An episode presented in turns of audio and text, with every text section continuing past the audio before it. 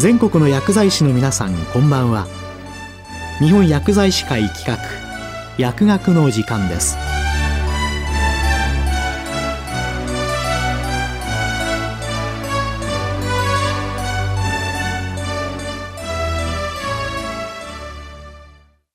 今日は薬剤使用期間中の患者フォローアップの手引きについてお送りします。解説は日本薬剤師会常務理事橋場はじめさんです今回は日本薬剤師会作成の薬剤使用期間中の患者フォローアップの手引きについてお話しします2019年薬剤師法並びに薬機法が改正され服薬状況などの継続的な把握、服薬指導など、及びその記録が義務化されました。日本薬剤師会では、薬剤使用期間中の患者フォローアップの手引きを作成し、患者フォローアップについての考え方や考慮すべき事項、実践内容を示しました。まず、基本的な考え方ですが、患者フォローアップとは、患者の来客時だけではなく、調剤した薬剤の使用期間中に適切な形で薬剤の使用状況、一般用医薬品などを含む併用薬、患者の状態や生活環境などを把握するとともに、薬学的知見に基づく分析、評価から必要な対応を実施することにより、薬剤の使用期間中を通じて患者が安心できる最適な薬物療法を提供する薬剤師の行動を示します。薬剤使用期間中の患者フォローアップを考える上では、初回来局時、薬剤交付から次回来局まで、そして次回来局時を一連のサイクルと捉え、継続的な薬学管理を通じて得られた情報の確認、分析、評価の結果を今後の薬物療法や薬学的管理指導に適切に反映していくことを意識します。では、薬剤交付から次回来局までのフォローアップの実践について解説します。まず1番目として、次回来局までのフォローアップの検討です。薬剤交付から次回来局までのフォローアップは、この間の状況の経過変化に注目するものでありますことから、使用中の薬剤や一般用医薬品などを含む併用薬の確認のみならず、必要に応じて原疾患、起用歴、合併症などの疾患、また家族や就学、就業などを含めた生活環境など、使用期間中に状況変化を及ぼすと思われる点について確認し、薬学的知見に基づき分析、評価した上で総合的に判断します。すなわち、フォローアップは患者ごとに個別に判断するものであり、例えば、ハイリスク薬に該当するといった情報のみに基づいて、機械的、一律に判断するものではないことに改めて留意してください。2番目として、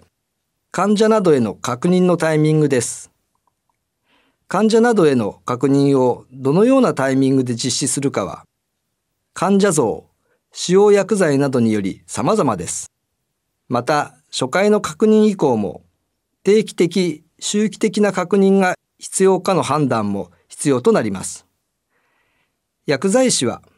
患者の病識、薬式や生活環境も含めた患者像及び薬剤の持つリスク、有害事象などの発言頻度、後発時期などに関する安全性情報を踏まえて、これらを的確に判断する必要があります。なお、新規患者には、丸週間目に自動的に定型文を送信。ハイリスク薬を使用中の患者は、丸週間ごとにアラートといった一律の運用は有益でないばかりか、患者などの信頼を損ねることにもなりかねないので、実施にあたっては慎重に検討してください。3番目として、患者などへの確認方法です。一般的に患者などに確認を行う手段としては、対面、来客、訪問のほか、電話やファックスなどが挙げられます。また最近では電子お薬手帳や SNS など ICT の活用も進んでいます。確認方法を選択する上では目的に照らして適当か双方向が維持されているかが重要になると考えられ薬剤師はそれらを適切に判断してください。例えばこれまで使用したことのない薬剤を開始する場合で、使用状況をはじめ、生活機能への影響など、広範な内容を確認したい場合には、対面や電話などが選択肢になるでしょうし、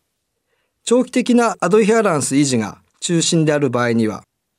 ICT の活用、例えば忘れずに服用できていますか使用する上で問題などはありませんかといったメッセージを患者などの端末に発信し、患者などから回答を得るなど、これらについても選択肢として考えられます。また、いずれの方法にせよ、薬剤師と患者との双方向性が維持されている必要があります。なお、生活環境や ICT リテラシーなどにより、患者側から希望が寄せられるケースもあります。このような場合も、その方法が目的に照らして適当かを考慮しつつ、患者と十分にコミュニケーションを取りながら選択してください。4番目として、患者などへの確認事項です。必要に応じて患者などに確認する事項は、薬機法施行規則第15条14の2第2項に規定されていますが、特に意識すべきと考えられるのは、前回の薬学的知見に基づく介入後の結果と前回から今回までの間の状況の変化です。必要に応じて薬剤師が手術選択するものですが、具体的には残薬状況を含む薬剤などの使用状況、使用中の薬剤の効果、薬剤使用中の体調の変化、患者基本情報の変化、併用薬や食品、嗜好品との相互作用による影響、生活機能への影響、生活の特性の変化、使用中の薬剤に対する意識、先入観、不安感など、これらが挙げられます。5番目として、分析と評価です。患者などから得た情報、患者インタビューなどは、薬学的知見に基づき、慎重に分析、評価し、患者の現在の状況を的確に把握します。特段の注意を要しないと思われる情報でも、他の情報と照らし合わせて、総合的に分析、評価することで、有害事象、あるいはその予兆や薬学的介入を要する事項が明らかになる場合がありますので注意します。また、薬物療法の観点からは、使用中の薬剤で問題が発生していないことも重要な評価となります。6番目として、結果と対応です。今5番目でお話しした分析と評価で得られた結果を今後の継続的な薬学的管理に反映することが最も重要となります。薬学的介入が必要と考えられる場合には、問題解決のために患者などに対して必要な情報提供または薬学的管理指導を行います。情報提供または薬学的管理指導にあたり、患者がお薬手帳を所持している場合には、必要に応じてそれを活用するとともに、実施した薬剤師の氏名を患者などに伝えます。また、副作用の発生が疑われるなど、薬物療法の継続に支障が生じる、あるいは生じた場合は、速やかに処方医などに情報提供を行い、連携して対応します。処方提案や残薬調整についても、緊急性などを勘案しながら、電話、服薬情報提供文書などを用いて、処方医などに連絡します。これら以外の場合においても、必要に応じ医師などに文書や電話などにより薬剤の使用状況などに関する情報提供を行います。7番目として記録です。薬局解説者は薬局に調剤力を備えなければなりません。患者フォローアップに関する記録はもとより、患者に確認した事項、薬剤師が分析、評価した結果と、患者への情報提供、指導といった対応については、調剤録に記載します。調剤録は薬剤師が処方箋に基づいて調剤を行った根拠となる記録であり、調剤がいかなる方法によって行われたかを示す薬剤師にとって最も基本的な業務記録です。今改正では、調剤録への記載事項に情報提供並びに指導の内容などが明記されました。なお、令和2年8月31日に発出された厚生労働省医薬生活衛生局総務課長通知にて、薬剤師法第28条第2項の調剤録及び薬機法第9条の3、第6項の記録については、調剤済み処方箋、または患者の服薬状況や指導内容などを記録した薬剤服用歴などにおいて、必要事項が記載されていれば、当該規定を満たすものとされています。記載にあたっては、的確かつ刑事的に整然と記録することは必須です。SOAP 形式でまとめた内容を記載することも考えられますが、 SOAP 形式ですと、記載内容が全体として長くなったり、 SOAP にこだわるあまり、記録に残しておくべき要点がかえってわかりにくくなったり、そのようなことがありますので、必ずしも SOAP 形式にこだわることなく、記録しておくべき要点が何かを意識します。また、一人の患者には、一人のかかりつけ薬剤師が一貫して対応することも理想であるものの、複数の薬剤師が関わる場合があることや、医師などへの情報提供も考慮して、簡潔に要点を記録する。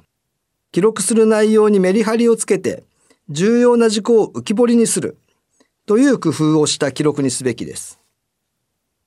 以上、今回お話ししました本手引きは、調剤時の薬剤についてだけではなく、処方箋医薬品以外の医療用医薬品、薬局製造販売医薬品、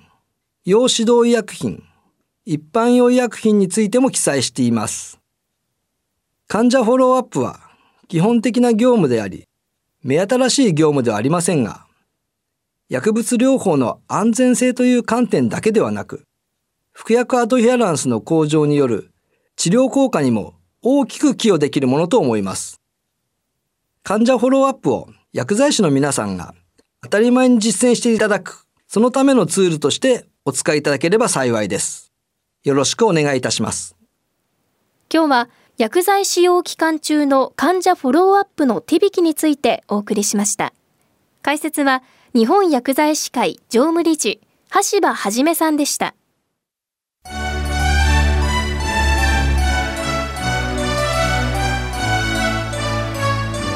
日本薬剤師会企画薬学の時間を終わります